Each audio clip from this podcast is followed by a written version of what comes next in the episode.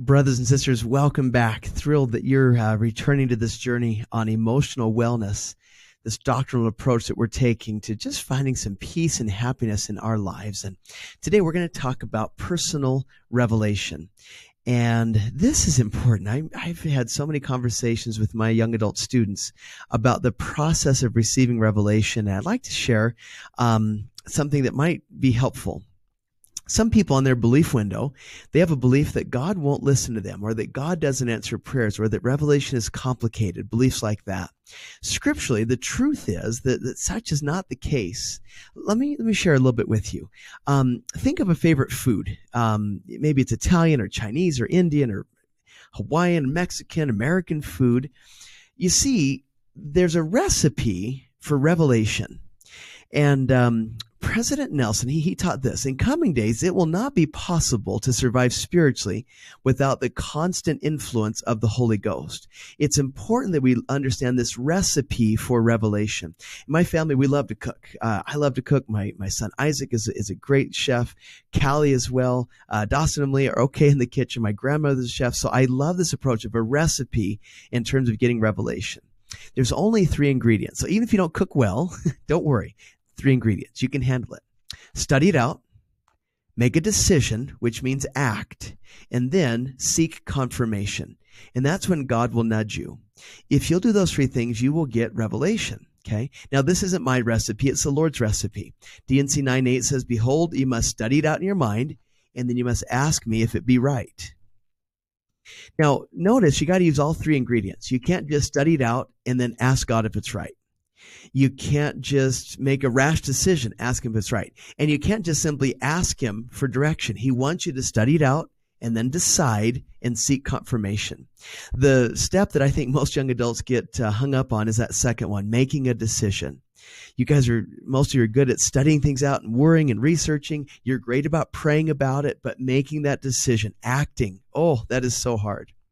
Notice as well with the recipe, there's no measurement. Sometimes you'll have to study it out for a long time. Sometimes you'll have to make a decision quickly. Sometimes confirmation will come instantaneously. Other times it might take a few weeks or months for God to give confirmation. So be flexible, just like any good chef. Taste it as you go. Add a little bit more and uh, make it palatable. Study it out. You know this. Good inspiration comes from good information. I I testify of the blessing of studying it out. With decisions, you guys, um, should you bring your problems to the Lord? Uh, yeah. Should you bring your decisions to the Lord? Yes, big, bold font, underscore. Uh, yes, yes, yes. He loves that. Brother Jared is our classic example. With his problem, he had a decision. I'm going to have you touch these stones. The Lord said, great, touch, touch. And off the brother Jared goes, right? Oh, it's so good.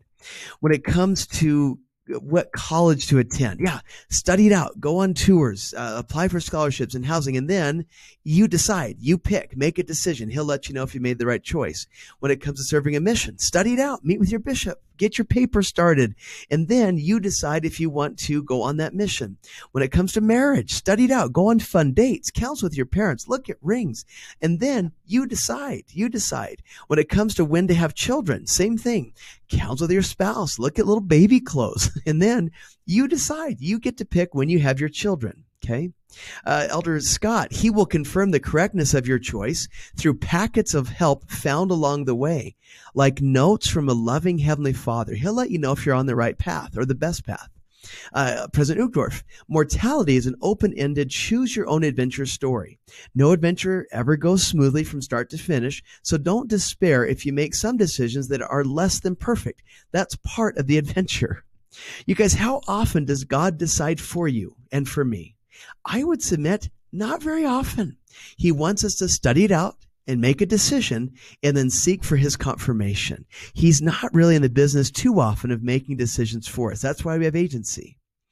Uh, Elder McConkie, case in point, he says that he really didn't pray about marrying his wife. He found this girl, she looked great to him, and he decided to marry her that's how the Lord works. Same with me and my wife. I met her. I did pray about it, but the answer I got when I said to Heavenly Father, I'm going to marry this girl, is that okay? The answer came in three letter word. One three letter word. The answer was duh. She's great. Yeah, you want to marry her? I will be your God. That sounds great.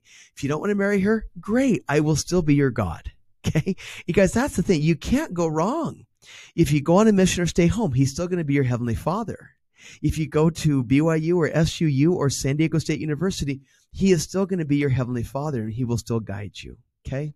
Now, let me give you the secret ingredient to finish. Yes, study it out. Yes, make a decision. Yes, seek confirmation. But the secret ingredient, you guys, you got to be willing to leave the seashore. That's the brother Jared, right? Oh, this is huge. This is huge. You've got to be willing to leave your seashore. A lot of our young adults, they're so comfortable. They're nestled into a place of comfort, comfort zone. And just like brother Jared, he waited to pray and he got rebuked by the Lord. When he finally did pray, he realized there's more. There's more. You guys, if you'll have the courage to ask Heavenly Father, Heavenly Father, is there more I should be doing? Oh, be open and submissive to revelation. He might point out some things you need to change or adjust. He might have you move. He might have you break up. He might have you propose. He might have you put in mission papers. Oh, but if you're willing to leave the comfort of your seashore, there is a world of opportunities out there. Okay. I testify he will guide you. I testify. I just want you to put that belief on your belief window that God hears your prayers. He answers them. Have confidence in him and your ability to receive revelation. You want emotional wellness? Well, guess what? It is centered on the principle of having a testimony of personal revelation. In the name of Jesus Christ. Amen.